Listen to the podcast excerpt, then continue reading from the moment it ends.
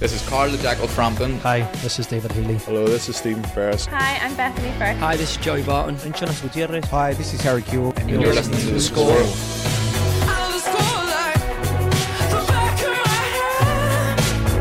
The Score with Michael Clark.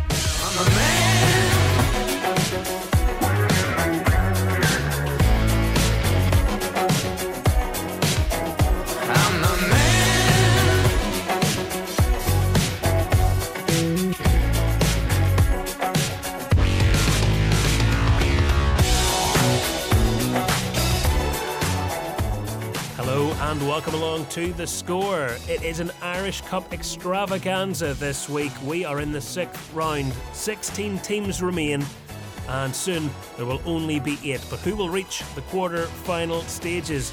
We have kicking us off at Clandeboye Park Bangor versus Crusaders. Will it be a cup set or will it be the cup holders who go through? Joining us a man who has experience of playing for both teams. He's currently with the hosts. Michael Halliday. What a career he has had, still going strong.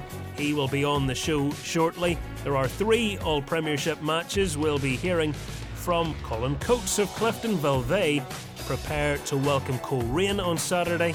And we know at least one championship team will be making it through because there's an all championship clash at Brandywell Institute against Ballyclare Comrades. And from Ballyclare, their boss, Stephen Small. It's all coming up right here on The Score. The Score with Michael Clark. Yes, round up your cliches, dear friend. Form goes out the window, free hit. It all comes down to this David versus Goliath. Blah, blah, blah. we know it. It has been done before, but we still love it. The Irish Cup does hold a special meaning here, and there is no escaping it. A weekend packed full of jitters, excitement, and unpredictability. And isn't that just how we like it? Let us remind you very quickly of the fixtures. So, the Friday match, as I said at the top, Bangor versus Crusaders. Heading along to that one later. Cannot wait. We'll be in the good company of Paul Lehman. The rest of the matches are Saturday. One is at half one. That is Knockbreda against Dungannon Swifts. Belated happy birthday to Dean Shiels. Incidentally, the other games are 3 o'clock kickoffs in no particular order. Ballymena United welcome Newington. Portadown play Glentoran. Institute host Ballyclare Comrades. Larne and Linfield lock horns at Inver Park. That certainly has a tasty encounter.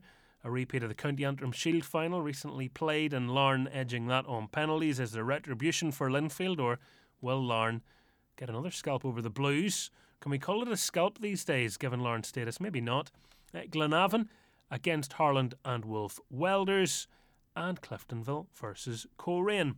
Some cracking ties in the round, I'm sure you will agree. And now it's time to hear from our first guest of the show. With Bangor versus Crusaders being a Friday night match, I caught up with our first guest yesterday just to give them a bit of time to uh, chill out before the big game. The Score with Michael Clark. The youthful evergreen Michael Halliday from Bangor. He's hoping for a cup set as at Clandeboye Park they are welcoming holders and indeed one of his former clubs, Crusaders. Michael, uh, at the tender age of 40, never you mind. It's good to have you on the programme. It's good to see you still playing. Yeah, well, it's good to be alive that I can still take calls like this. Absolutely. you must love everybody referencing your age. That must never get old. Yeah, do you know what? Um, I still feel young. That's the main thing. Um, I'm still I'm still doing as much training as I can, trying to keep up with these twenty uh, teenagers, twenty year olds. You know, a, at Bangor, and um, you know, so I still feel young. We love the old expression magic of the cup and you know all about the Irish Cup two-time winner five-time finalist it hasn't always been kind to you but I'm sure some very special days and memories in there yeah, of course. I mean, the, the, the two victories were, were very special. Um, and as a day in local football, there's there's nothing quite like it, just as, as that one off occasion, you know. And uh, if you win it, it's an absolutely tremendous day. If you get beaten in the final, it puts a, a big dampener on it. But I mean, it's still it's still a great experience to be part of a final. and uh, yeah, I've, unfortunately, I've I've uh, I've lost more, more than I've won, but um, fortunate enough to score in a couple of finals, and uh, you know I'll, I'll always remember those. Well, you've had an incredibly decorated career. There's there's no getting away from that, and many people, when they hear Michael Halliday, they will largely either think of a goal you scored for them if they're a Glentoran fan, or against them if they're practically any other team in the league. Do people come up to you with a oh, you were the man that did this to us. You cost us this game. Or do you get those sort of stories from from punters? Uh, sometimes, yes. Sometimes guys will come up and go, "Oh, you were the reason I cried my eyes out 20 years ago." at, at, which point, I know what game they're talking about, and it, it it's very satisfying. um, but yeah, no, I, I still get that, and it, it's it's not only it's not only Linfield supporters that you would maybe expect. It is um, supporters throughout the the the country. I had a Portadown fan last week as well talking to me about it, and uh, mm-hmm. you know, it, uh, it, it's good to reminisce with these guys twenty years on or whatever it is. I would imagine so. Um, in that decorated career, um, as we say, two Irish Cup wins, and the fact that you're still playing shows that you have a real hunger for it. Uh, what is your secret to still going? Um, because I'm sure you have a few former teammates wondering how on earth you find the energy.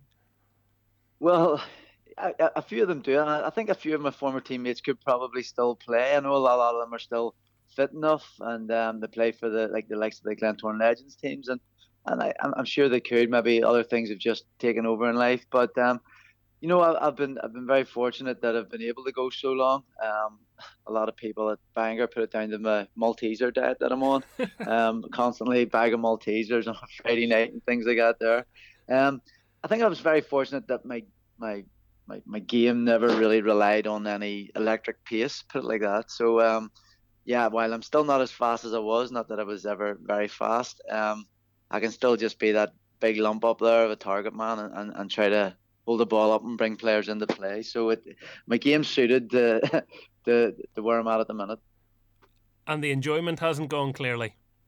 No, no, it, it, it it's very enjoyable. Now it's it's it's a lot more enjoyable, obviously, when you're playing. And you know, at my age, I can't, probably can't expect to be playing every week, realistically. But um, just to have a part uh, in the changing room at Bangor and, and play when needed is is great. And um, I think certainly talking to a few old colleagues, I think the thing that I'll probably miss the most is uh, the changing room environment. But I'm very fortunate at Bangor; it's a great changing room to be part of, and you know, it keeps me young and. Um, you know, I, I enjoy going to training on a Tuesday and Thursday and, and match days on Saturday just to see the boys and, and, and try to accomplish what Bangor want this year.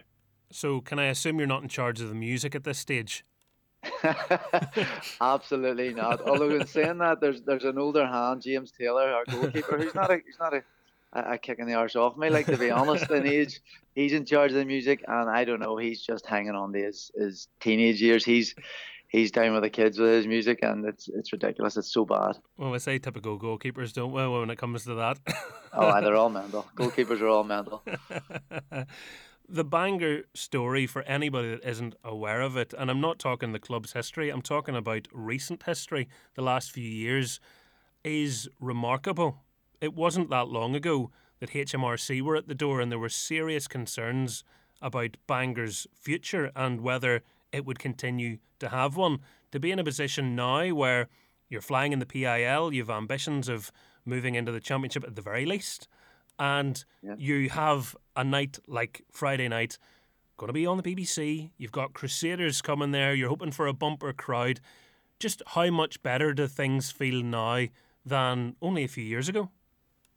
Well, yeah. I mean, I, I can't I can't really speak to the, the years whenever Bangor were, were going down and down and ended up in the Ballymena League. I, I joined them when they were in the Ballymena League, but I, I believe at this point, you know, there's there's a new board in, involved, and you know they have, you know, great ambitions for Bangor. The club, from where I, I, I stand, is being run extremely well, and and they have dreams of getting back up to the, the, the Premier League status that the club um, used to have.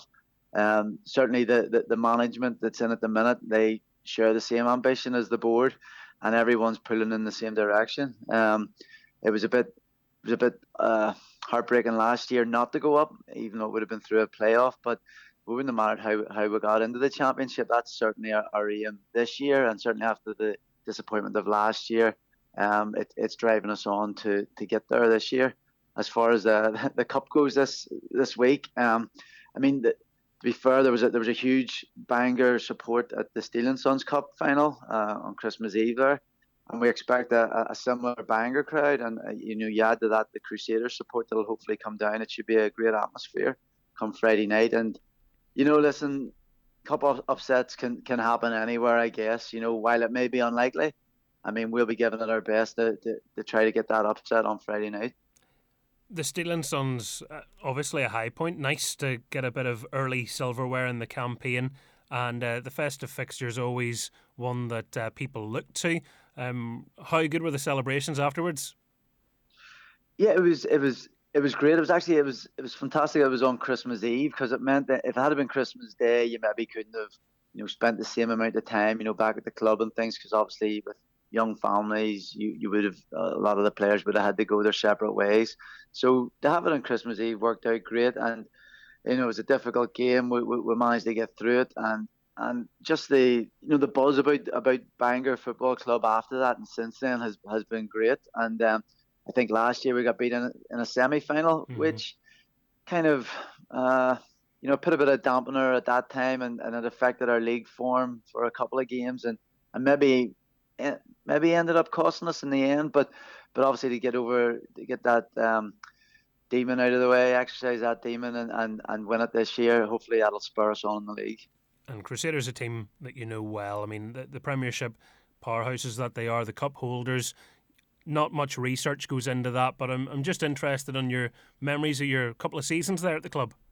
Oh, fantastic times at, at Crusaders. Um, I was fortunate enough to be part of a of a very good team. You know, we we ran Linfield uh, close in our first year going for the league, um, and got the two Irish Cup finals with them, and ended up winning the Setanta Cup. But I mean that that was that was a lot of young players coming through in their prime, the likes of Chris Morrow, Colin Coates, Decky Caddell was coming through, Jordan Owens, you know, and, and there was a lot of more experienced players there as well. And, uh, and then you obviously had Stuart Dallas on this young unknown player on the wing who was just he mm-hmm. signed at the same time as I did, and it was the makings of a of a, of a very good and, and strong Crusader side, and, and the changing room there. I, I keep going back to changing room. Changing rooms can make you, you know your football experience, and, and that was a great changing room to be part of. Some real characters there, you know, Sean O'Neill's who have since moved on, and and uh, there was just so many great um, characters in that changing room, which probably resulted in, in why with so much success. And that's why you hear clubs talking about correct recruitment now, isn't it? Because it, you know, sometimes you look at what's on the pitch, but it needs to be the right atmosphere in training and in the, the changing room as well, because you can usually tell when things aren't working out elsewhere on a match day. Yeah, hundred um, percent. You know, if there's there's some great teams about, you know, individually fantastic players, but see unless they've got, you know, they're, they're gelled together in that changing room and everyone gets on and you know it's because bear in mind you're going to have hard times through the year, and the last thing you want are, are boys pointing fingers. You know, you're all in it together. You help each other through the hard times, and you celebrate the the good times. And um, whenever you have those big characters there, you know, leading from the front and supporting you, and, and everyone's having a laugh, and training isn't a chore. It's enjoyable to go to because you know you're you're there with a group of guys who you, you, you want to achieve things with. It it just makes it so much better.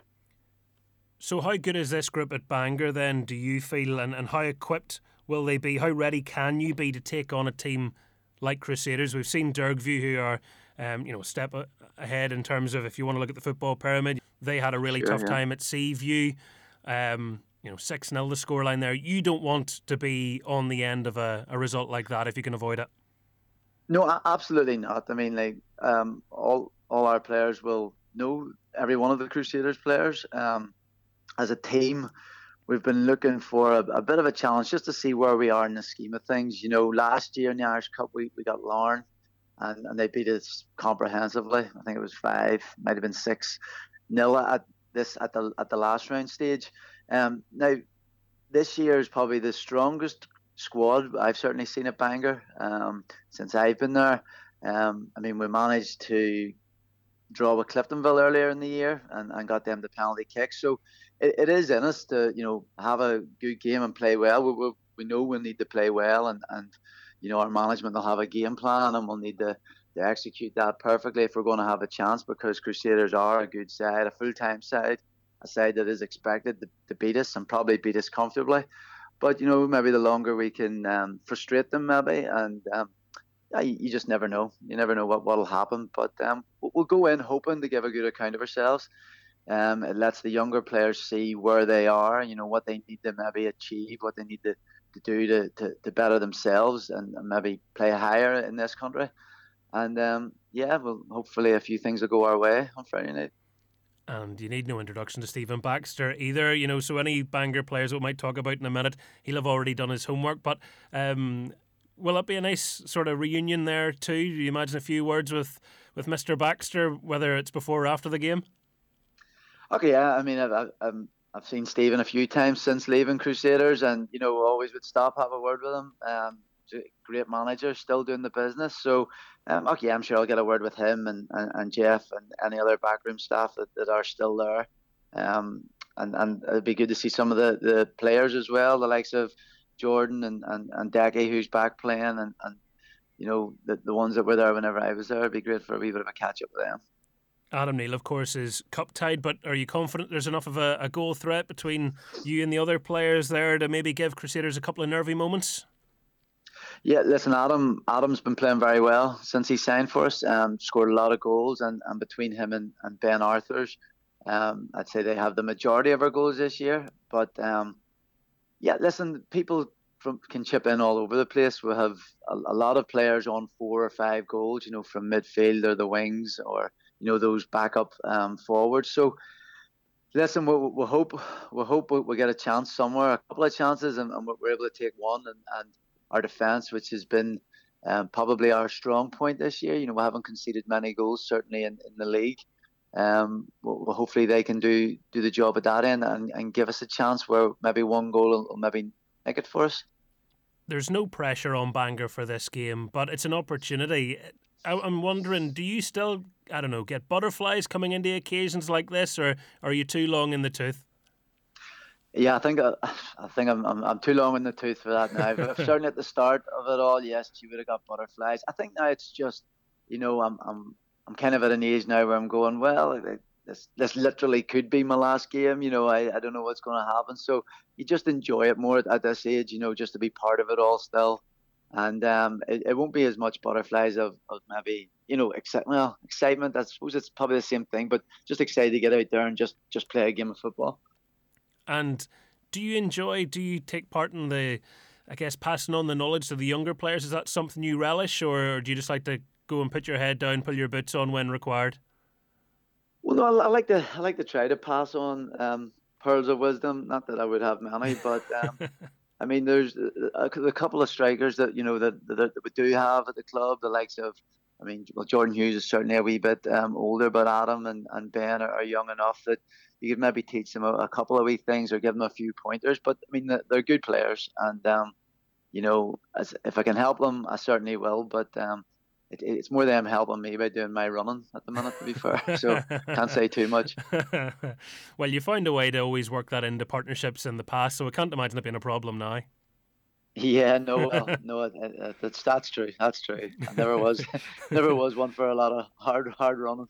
Well, you know where the net is, though, and that's something instinctive, and that's uh, obviously why so many people uh, in the stands have, have, come to love you or curse you up and down, depending on persuasion, uh, down through the years. How much of that do you think is just in you, and how much is you know how much is practice or coaching or all those things? Because you know everyone when they're growing up thinks I'd love to be the guy to score a winning goal for my team in a cup final, but very few people go on to be that person. You've lived that. You you've done that.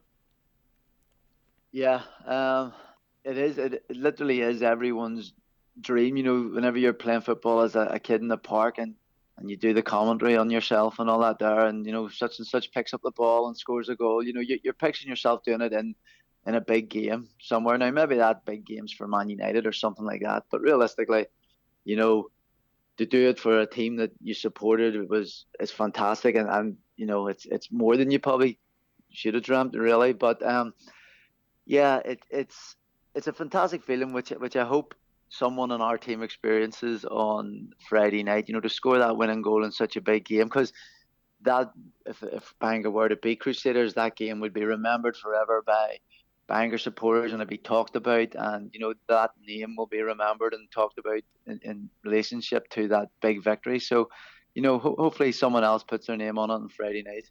Does anything prepare you for those moments, and you know, and in them when the ball arrives at you? Because there's sort of two things. There's the instant decision as to what you're going to do that hopefully from your point of view is a goal and then there's the aftermath of the goal which is you know as you said people coming up and going 20 years ago you broke my heart um, d- does anything prepare you for that moment and what goes through your head as it's all happening you know cup final ball lands at your feet or, or falls in front of your head you know what are you thinking well, at, at the time, you know, whenever you're in the game, it, I mean, it's a it's a huge game, obviously. But when you're in the game, you're not thinking about anything other than the game. When the ball comes to you, arrives at you, you just do what you know you naturally do. Sometimes it's better when the ball comes in quick and you don't really have too much time, and you just do what you do instinctively. Sometimes the harder ones are the ones where you're maybe got so much time, you're overthinking it, you're triple thinking it, and then you end up fluffing it. But in the middle of the game, you scored, you've celebrated, but then you're straight back in again, and it's really only after the game that you can sort of relax and go, you know, I, I, I scored that goal, you know, and and you know, as you say, years later, you know, people still want to talk to you, and then at that point, you do realize what a what a big moment it was, you know, obviously in your career, but also the the supporters who come and support the team, and you know, they still talk about it, you know, whatever amount of years later, it just shows you what a big moment it was.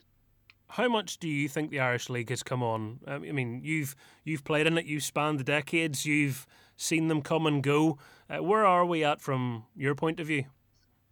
Well, it, it it seems to have come a you know a long way. Certainly in the financial end of things, um, you know, where you've now got is it how many full time teams? It's four full time teams and and a couple of other teams that maybe just aren't full time yet, but are certainly up there competing.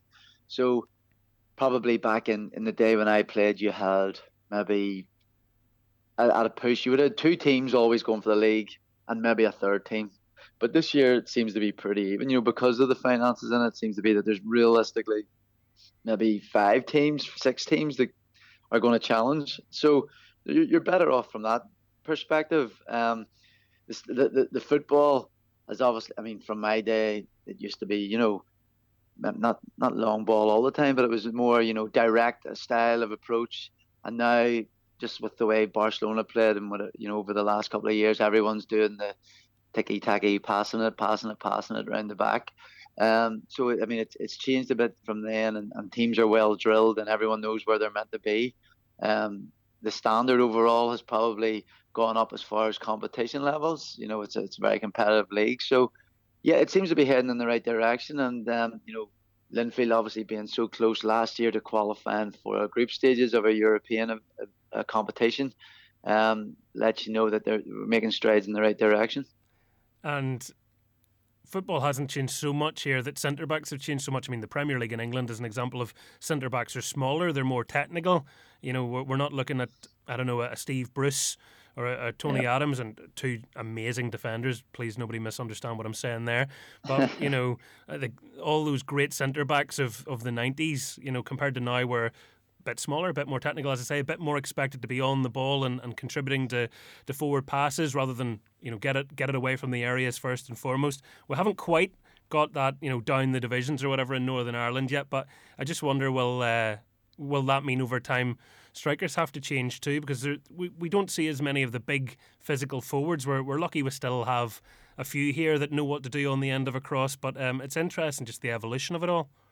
Yeah, I mean, you look at Man City now, who sometimes don't even, well, no, Man City, bad example. Chelsea don't play with a recognised striker sometimes. You know, some teams just play with that false nine and and the furthest forward midfielders, you know, goes into that that centre forward role. But um, yeah, no, I mean, uh, yeah, well, we, we, don't want our centre halves playing uh, football on Friday night. I'll, I'll, I'll tell you that our, our, our, defenders are our defenders, and they love defending. Fair play to them. Um, I was thinking, and, you uh, see some of the modern centre backs, you might enjoy getting getting one over on. You know, they wouldn't know what to do because you'd be in competing. Ah, uh, yeah, yeah, just throw my weight around, which is quite substantial this weather. But yeah, um, that's the Maltesers.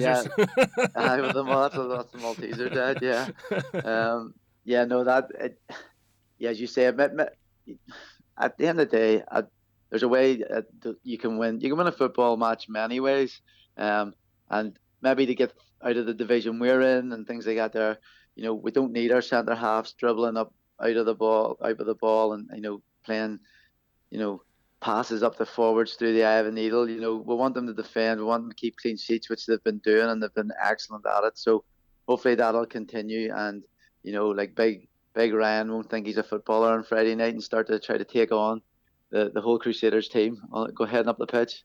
Tell you what, I, I don't know whether you ever let him on penalties. I've seen him hit a penalty, uh, played a wee uh, seven aside Sunday league with him, and my goodness, does he put his toe through it?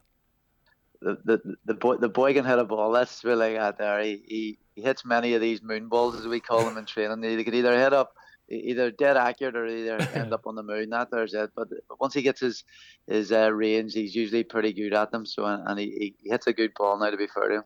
He certainly does. It's one of those ones just for anyone trying to imagine it.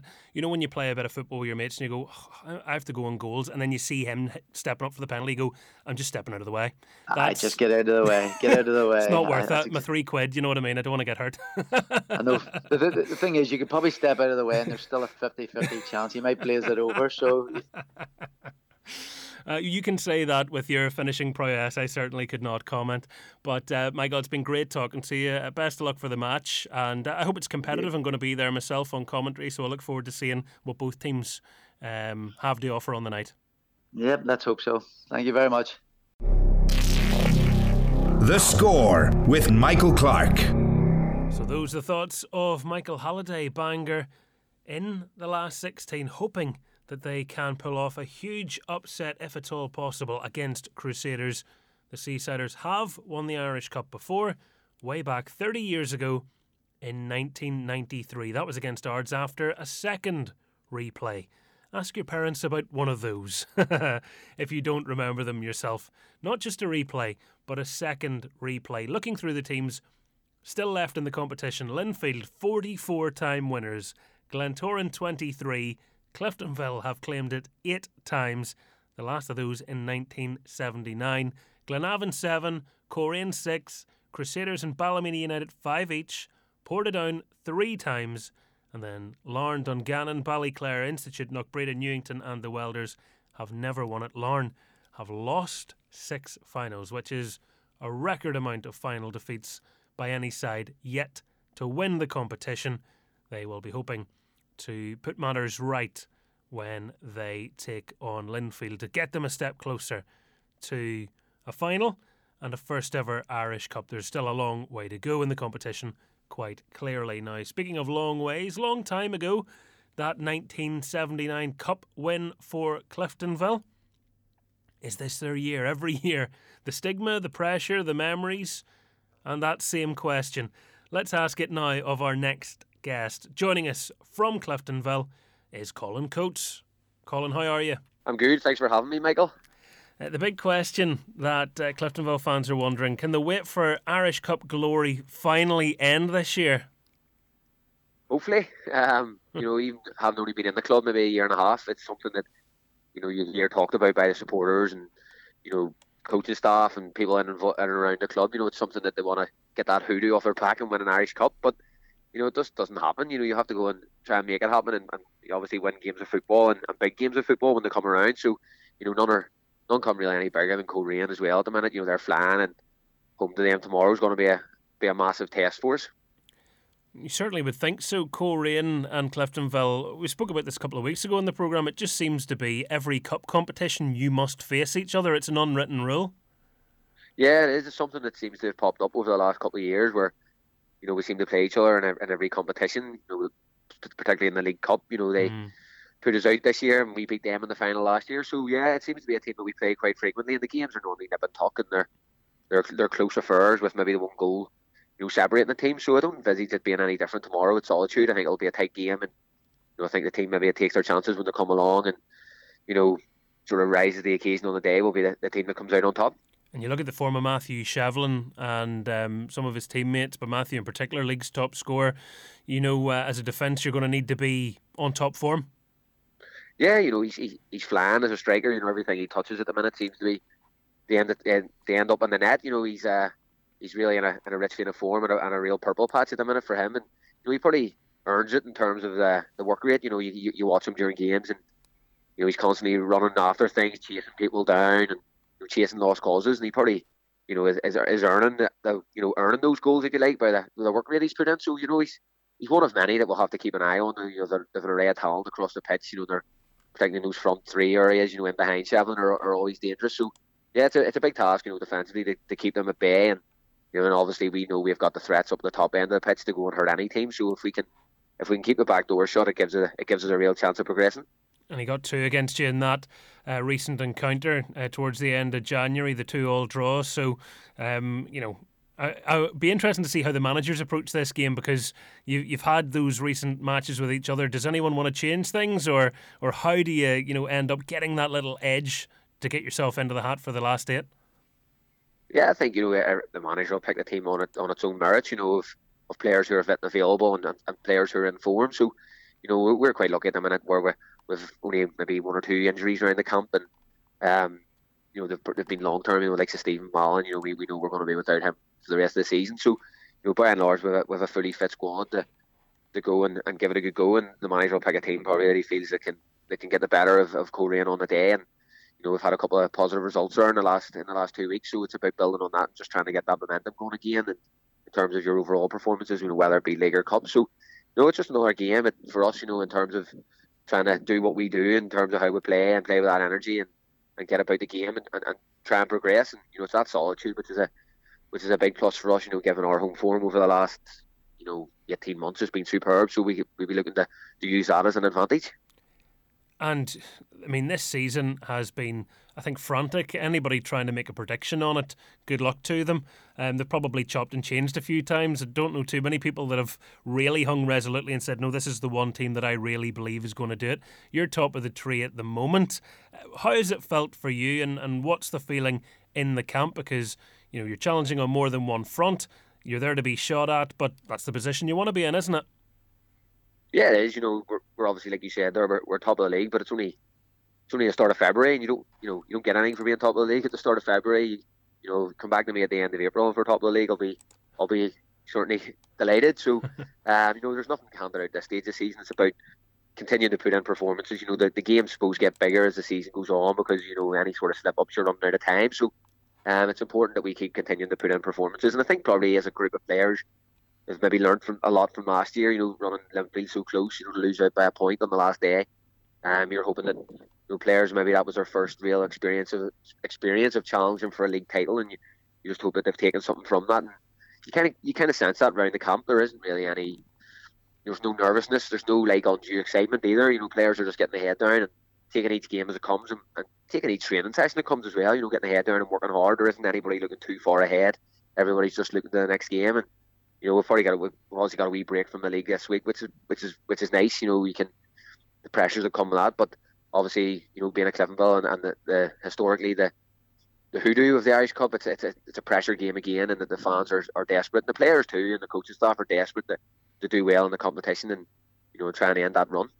And the return of Ryan Curran into the squad, a big boost, I would imagine. Yeah, you know, Ryan's a top quality player in, in the league. You know, he's particularly over the last two or three years, he's been superb. The amount of goals he scored, you know, aside from his goals, his all round play is, is first class. You know, he's probably someone before I joined Cliftonville probably maybe didn't appreciate how good he was, but when you come in and you play with him, you see how much he does for the team in terms of holding the ball up and you know winning headers and bringing others into play. He's so comfortable taking taking the ball in, you know, his back to goal and stuff. So, and then obviously the amount of goals he scores. So, yeah, he's a player that you know, that any team would miss when he's not playing. And know, thankfully, though, over the last month or two, when he hasn't been available, Ronan Hale's continued his, you know, great run of form, and Joe Joe the goal does what he does, you know, and has continued to score, you know, all types of goals and brilliant goals, and um, you know, and, and obviously now in the transfer window, you know, the managers managed to bring in David Parkhouse, which probably gives us something different in terms of a real physical presence, you know, somebody strong in the air and will sort of hassle and harry centre half. So there's options there now too, you know, and you know, obviously we're, we're keen to get Ryan back as soon as possible, but you know, we, we obviously don't want to rush him in terms of that we've got plenty of options there as well to, to fill any void that he leaves behind. Yeah, certainly appear to be doing fine in front of goal. One of three teams that have uh, hit the 50 mark at this point in the campaign. Looking at the matches, uh, I know you're going to tell me one game at a time, and I understand that, but fans, and I'm sure in the back of Paddy McLaughlin's mind, Declan O'Hara's mind, as they're they're planning the weeks ahead. Linfield away, Portadown at home, Larne away, Glentoran at home, Crusaders uh, to come uh, early in March. Uh, that's at Seaview. That is some run of fixtures. So, um, how important is momentum? Do you think when it comes to those kind of games, do they do they look after each other when you can, you know, put a result back to back to back? Yeah, I think if you go on a wee run, you know, obviously if you were if you were lucky enough to go and win the game against Linfield and, and, and the Portadown game at home, it means then that potentially you're getting into the games against Larne and Glentoran with with slightly less pressure. Whereas if you were to drop points in those first sort of games against Linfield, Portadown, then you're getting into those games really need to win. So all those things will, will look after themselves. But you do you do take one game at a time. You know, after we we obviously our big focus all week this week has been on the Irish Cup, and I'm sure as soon as that game's finished, regardless of the outcome, um, on Saturday, Paddy will be looking looking to that Linfield game away to at Windsor Park the week after, and you know, those are the games that, suppose, in a way, if you want to if you want to win the league, you, you have to pick up points in. You know, there's no point in, in going and playing for a draw. You know, you want to go there and try and win the game, and you know, put your put put yourself in a really really strong position. And you know, we're, in a good position at the minute. We came through a difficult run where we played. You know, over Christmas, I think we played Glentoran, Larne, uh, and Crusaders all one after the other. And we were we managed to win two of the three. So you know, if we're able to do something similar, but obviously be delighted. But you know, we need to get the Irish Cup you know, game out of the way to, on uh, tomorrow and, and, and try and progress there and, and put in a good performance. And then we'll look at the, look at the Linfield game probably from, you know, Paddy will probably be looking at from Saturday night, but from a player's point of view, you know, we'll be back in on Monday night and, and, and preparing to get ready for, for the game against Linfield. Does it change from your experience, you know, when you are aware of those fixtures? does your mindset change? Does your preparation change? Just you individually, or have you always kind of had the same approach going into you know a challenging run of matches? No, I don't think anything really changes, regardless, you know, of, of who you're playing. You know, suppose when the game does come round, the big games look after themselves, and that the players, you know, don't need any sort of additional motivation in terms of you know their own performance. You know, everybody knows what's required to win those big games, and, you know, but at the same time, the three points for beating Linfield is the same three points as you know beating you know a team maybe at the at, you know at the bottom of the league. So every team deserves your the respect, you know, and and, and the and, and really looking at each game on its merits, you know, and, and taking each game as it comes. So you know, th- those big games tend to look after themselves a wee bit easier. I'd imagine from Paddy's point of view, they're probably less worrisome, you know, in terms of, you know, he knows his players are going to be on it. But, um, yeah, like I say, we'll, we'll, we'll take those games as they come around. Who knows what can happen between now and then, you know, it, we obviously when we play Linfield, the likes of Larne, Coleraine, Crusaders, Glentoran are all playing their own games. So who knows what can happen in those games? And you know, you just have to take it as it comes. And everything can look so different in two or three three weeks in football. So um, we are very aware of that. You know, in football, it can quite it can it can bite in the backside very quickly if you take your eye off the ball. So. Know, we're, we're just taking these training sessions that comes at the minute. And like I said, there's nobody getting overly excited or nobody getting there's no anxiousness or anything in the camp. Everybody's just enjoying playing their football and, and and long may it continue where we can continue to pick up good results. Uh, in the last round, you picked up an assist, nice wee nod down um, for for a tap in. Um, you'll be happy if you can get involved in uh, any of the scoring action. I know you say first job is to make sure people don't put them in the other end, but um, it must be nice when you get to be involved up the other side of the pitch for a wee change. yeah, it's great. You know, I've always enjoyed scoring goals. You know, I think you know as a defender, I think I've scored over eighty goals. I think Marshall Gillespie maybe tweeted about it during the week, you know, where it scored over 80 goals in my career. So it's something I've always enjoyed, you know, going up into the box, you know, for set pieces, corners, and you know, you're going up there, so you might as well try and get on the, get on the end of something to, to score a goal. And sometimes those goals from defenders are, are crucial throughout the season. You might only score five or six, but they can be big goals in terms of you know match winning or um, you know getting you through a round in a cup or whatever the case may be. So no, I think you're going up there. You've got to go up to try with the intent to score a goal, and you know, I've always tried to do that during my career. And you know, even as a defender, there's no better feeling than scoring a goal. You know, even at my age, at 37, you feel like you're, you know, you feel like you're seven or eight again in the park when you score a goal and you just want to run around like a madman. So, no, it's brilliant. It's it's great. It's all part of the game. And, you know, like I say, you, you sort of touched on yourself there. I would rather, you know, I'd be happy if we keep a clean sheet, you know, because you trust those boys up the top end of the pitch, you know, your Joe Gormley's, Ronan Hale, Sean Moores, Rory Hales. You trust them to go and create stuff for you and score goals for the team. And, like I say, if we can keep that back door shut, with with a chance of winning games. I've just found that stat for you, Colin. 82 goals you've scored in your career now after that one at Mourneview Park. That's pretty impressive. Yeah, it's not bad. Um, you know, a few more left in you. Nice to, it'd be nice to get the hundred mark, but I think I don't think I've enough years left in the tank to, to make it to hundred. But um, unless I can get Joe going off the penalties, maybe if I start hitting them, I might I might have a chance. But no, no, it's great. You know, to score goals is great. You're always contributing at both ends of the pitch. You know, at the same same token, you're you're looking for your attacking players to give you something defensively as well. You know, get behind the ball when they need to. And by the same, you know, the flip side of that is when, when defenders you know, need to chip in with goals as well. Well, you're saying about being 37. Do you know what? You're actually our youngest guest on the show this week. So I don't know that that would apply in other weeks. So you may as well just bask in your youth today because we've heard from Michael Halliday. He's 43 and Stephen Small won't allow me to say what age he is. yeah, no, that's a nice thing to have. I'd uh, be the youngest. It's not often to get to say I'm the youngest in the room, but um, obviously today I am. But, you know, Michael Halliday's had some career and still going to 43. So, so fair play to him. And I played with him for a while at the Crues and he's a great fella. Well, you look at that game, uh, isn't that the sort of match that everybody has a look at in terms of cup football? Bangor against Crusaders. And uh, I know, obviously, all the Cliftonville fans will be hoping for a big upset there. But just objectively looking at it, uh, going into a match like that, uh, it's the sort of game that, uh, well, what would you be thinking? Uh, you know, if you're you're playing that team, you had Dundela in the last round, and when you're going into those matches, you could be complacent. Is there ever any anything in the back of your head saying, what if they score first? What if this goes wrong? This could be embarrassing. Yeah, hundred percent. You know, when we went to Dundela, I remember talking through the week with you know the the rest of the team and saying, and, and Paddy sort of reiterating as well, it was always going to be a difficult game going to Dundela. You know, you could very, very easily end up with no egg in your face. It's a difficult venue to go to. And, and to be fair to our lads that night, we were thoroughly professional and got, got the job done. But like you said, if, if Dundela maybe had a nick the first goal in that game and all of a sudden things become edgy and, and difficult, you know, um, it can become a very, very tricky night. So, you know, experience tells you you want to get off to a good start. You want to start the game well. You don't want to have to drag yourself, you know, off your knees to get something out of it. So it's, it's a difficult game for Crusaders. You know, any any any cup tie away from home is not ideal. You know, um, it's a it's a difficult ground to go to. Bangor, we played them earlier on in the season, and I think it was maybe the County Antrim Shield. Um, and we went through on penalties, and albeit we made quite a few changes to the team, but you know, they held us to a nil-nil draw, and we, and we ended up going scraping through on penalties. So it's not an easy place to go and play, and it's a real opportunity for Bangor to go and show what they can do. You know, they've aspirations of promotion this year, and I'm sure beyond that, you know, regaining their Premiership status. And you know, Lee Feeney will have him, his team well prepared, um, well organised to, to, try and counteract whatever Crusaders will, will throw at them. And you know, obviously it's a big, big ask for them. You know, Crusaders are a top team with top players, but you know, if it was at Seaview, you'd be much more confident as a Crusaders player. But the fact that you're having to go away to Bangor, and you know, it makes it it makes that wee bit more difficult for them. Well, there you go. Any Bangor fans that were trying to have their nerves settled for later on, they're back to being nervous again now because they're thinking, oh, he's given us a bit of hope here.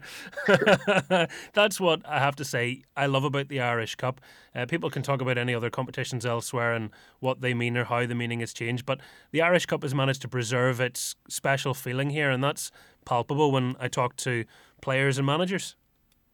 Yeah, it's it's it's brilliant. You know, it obviously starts way back in August with all the amateur league and junior teams and all fighting their way, and it's you know for those teams that manage to make it to the, the fifth round, they're hoping for the draw against the, the bigger teams in the country, and then you know obviously for the for the likes of ourselves coming in in January, you know it's it's a huge competition. You know the fact that European football is attached to it, you know, will always will always mean that its prevalence will never diminish.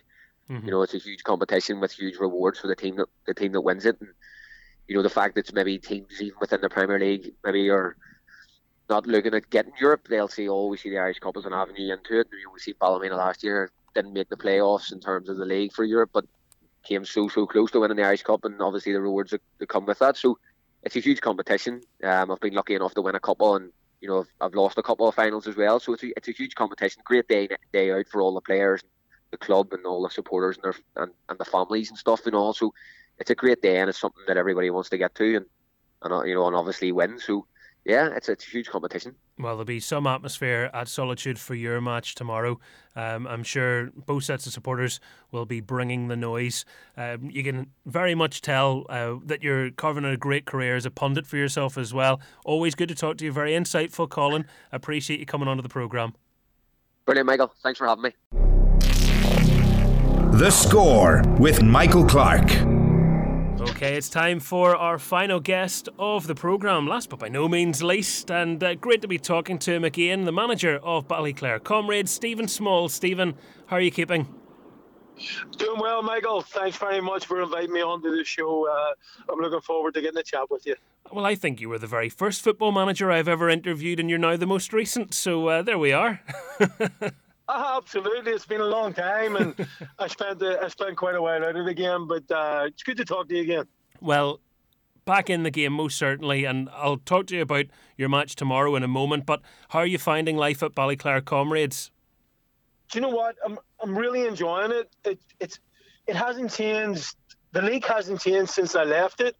It's unbelievably competitive, and first are being challenged by the bottom teams, and the bottom teams are winning games, and it, it, it's almost like I never left in terms of the the structure of the division. It's so competitive.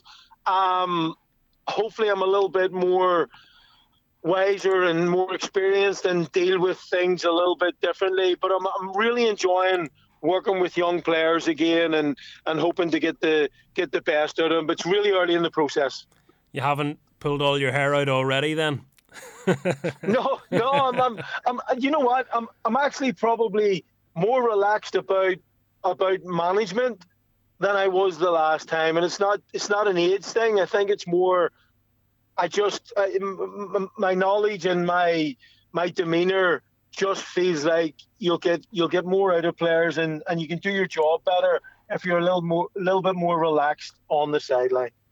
Which is easier said than done because the pressure, and I don't need to tell you this, but just to explain it maybe for anyone not quite grasping it, that the pressure is obviously huge and the pressure people put on themselves. You don't need supporters telling you if you're not doing well because you know. Yeah, absolutely. I mean, but but a lot of the a lot of the pressure that I that I maybe put on myself is more professional pressure to just mm. prepare properly and, and and and prepare teams, the team and the squad and recruitment and all those things that go along with it.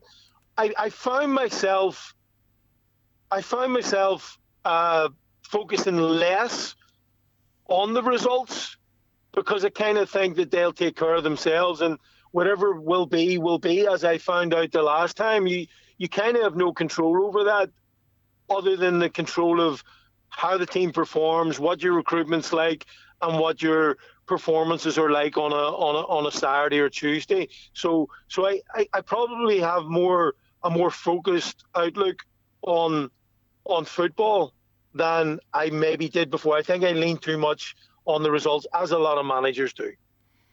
When did you get that itch to come back? When did you start feeling in yourself, right, I would be ready for a return to football? I, do you know, I, I've been working in development development football for so so many years.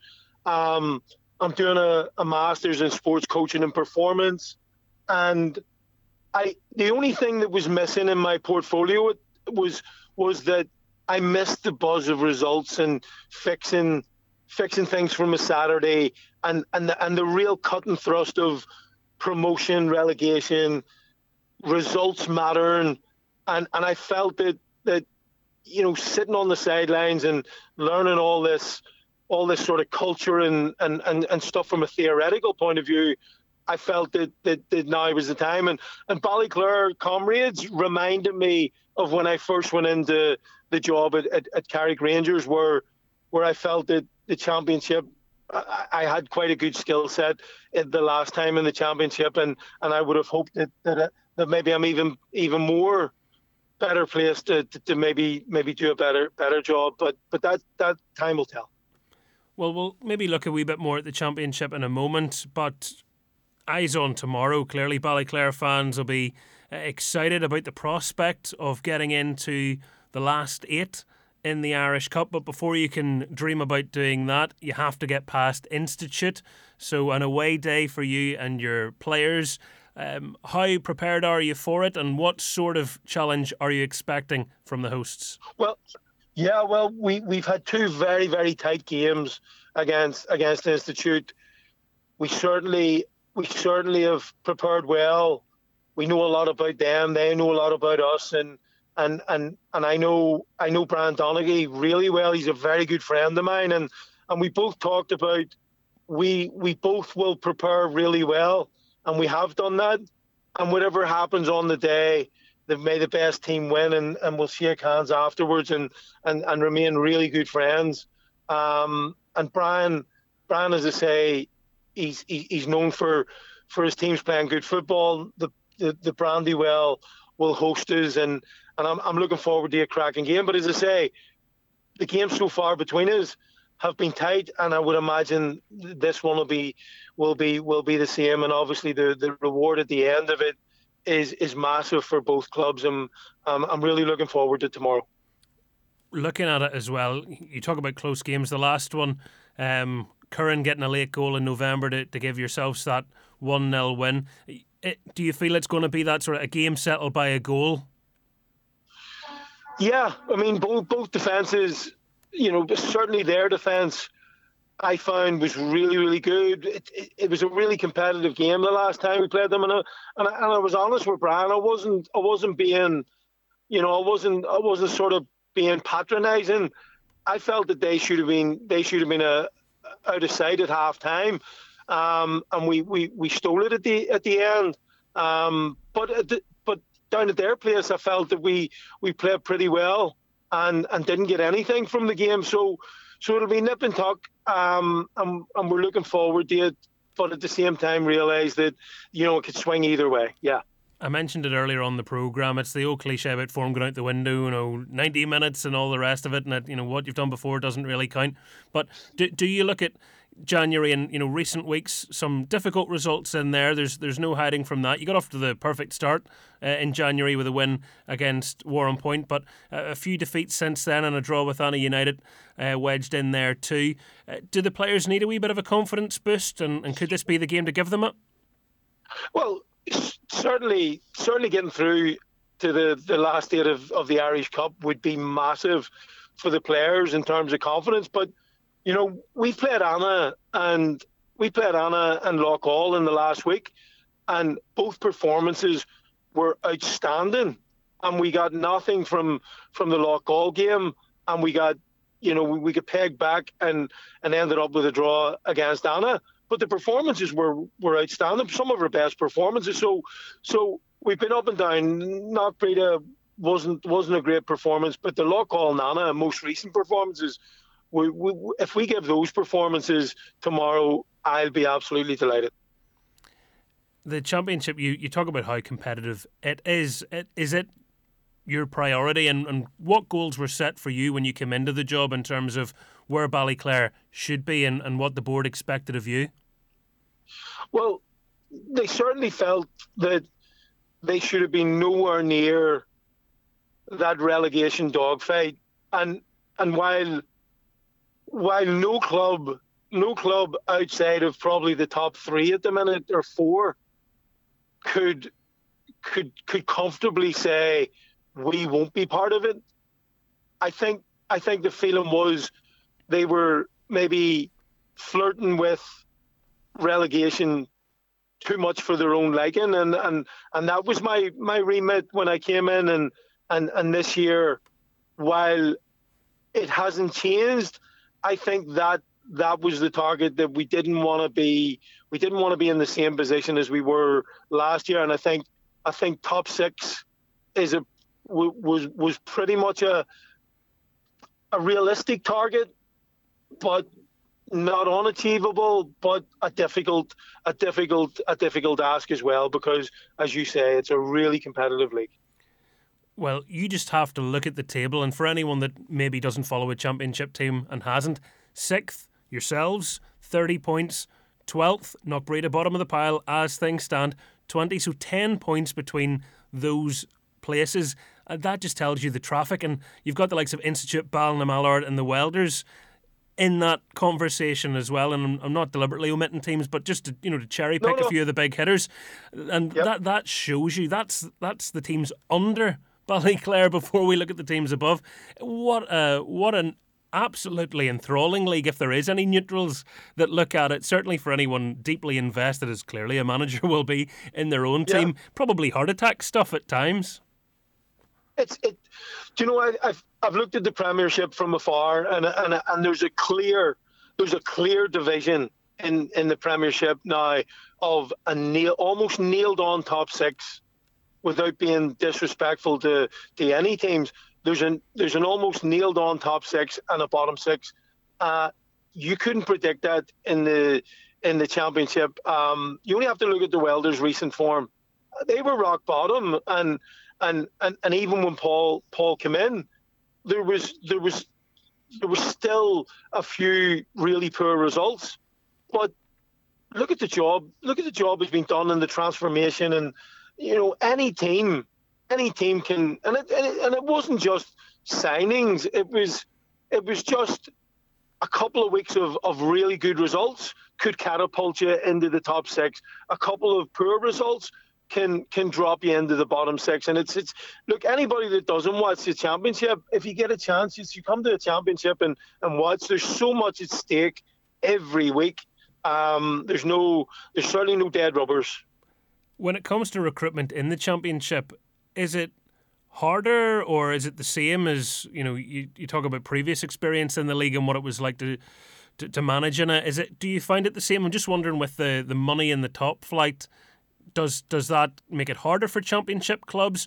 Or because a lot of teams are full time maybe other players are now forced down a little bit which means you you might, might even have better players to shop for? Yeah michael that's a great question you know because probably something i didn't i didn't really deal with as much the last time I was in management because there wasn't such a massive division between recruitment of players, you know, from the Premier, obviously financially, um, but this this professional amateur status thing, it, it it really is difficult. And January, for me, everybody says about you know your recruitment in January, the transfer window.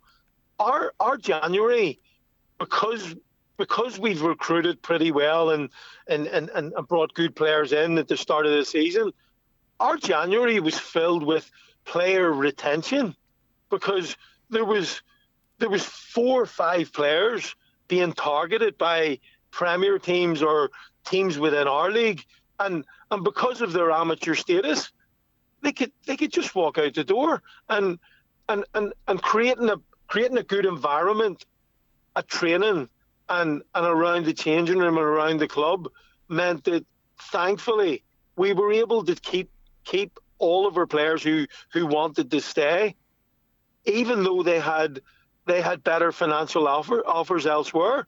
Were were you know if the environment wasn't right, you maybe would have lo- lost those players, as I say. So player retention and and and maybe just adding to the squad was my biggest my biggest challenge in January, and, and, and right at the last minute we added we added Howard Beverland, who who is a is a magnificent signing for us due to his, his experience and, and his leadership skills. But but by and large, our our our, our uh, recruitment was very limited. Callum Ferris came in as well, which was a great signing.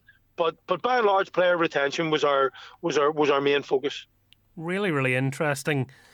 Just to, to think of that and you know looking at the amateur side of things it's something people can forget about as well. And um, an extra headache that managers maybe sometimes you know don't get the full sympathy when you're actually having to deal with that uh, when people are looking at just results and not thinking of the bigger picture which uh, it's hard to see it unless you're right there you know in the face of it as as clearly you obviously have to be. Well you think you think about it. I mean we have we had four players being targeted by other teams if you're if you're in the Premier League and they're on professional contracts, well, they can't they, they can't move unless the club agree. Whereas from an amateur status point of view, those four players could have walked out of our club at, on the same day, and you'd have four players. I mean, look at you look at the likes of Knockbreda, Knockbreda, and the Welders, and and there's so much there's so much so much movement of players in the championship around January um, that we we were delighted to keep the players that we wanted to keep, which was by and large the squad that we had in in August, and we only thankfully kept the players that, that on board that were being that were being you know sought after by not just championship clubs but a couple of lower end premier clubs as well. So we, we're we're we're delighted that we we can move forward the rest of the season with with the same squad uh, plus plus a couple of very good signings. And having that carrot to dangle as well of an Irish Cup run must be um, quite helpful. Yeah, I mean, if if you know you you're looking at the unfortunately Callum Callum would be cup tied because he, he played yeah. for Dollingstown, but but yeah, Howard Beverland I believe will will will will will, will definitely bolster our squad, um, and and obviously that would have been a, a nice carrot. But for the existing players, I mean, what a showcase to try and get through tomorrow's tie and into the and into the last the, the last stages of of of the Irish Cup. I mean if you you know if you're a championship player and you want a, a platform to, to, to kind of showcase yourself on, then no better no better place than than trying to get through tomorrow and, and, and showcase in the in, in in the final eight. Well, we are out of time, Stephen, but always genuinely love chatting to you. Great catching up, and best wishes for the rest of the season. Um, that should be a Thanks great game. Much. That should be a great game at Brandywell. Thanks for coming on to the program. Thank you, Michael. Great talking to you as usual. The Score with Michael Clark. I wasn't kidding. We really are out of time. Thank you to our guests, Stephen Small, Colin Coates, and Michael Halliday, and indeed to you for listening. Good luck to all 16 teams remaining in the competition. It'll be fascinating to find out who the final eight are come the close of play on Saturday. But for now, all that remains to be said is enjoy your weekend of sport. Bye bye.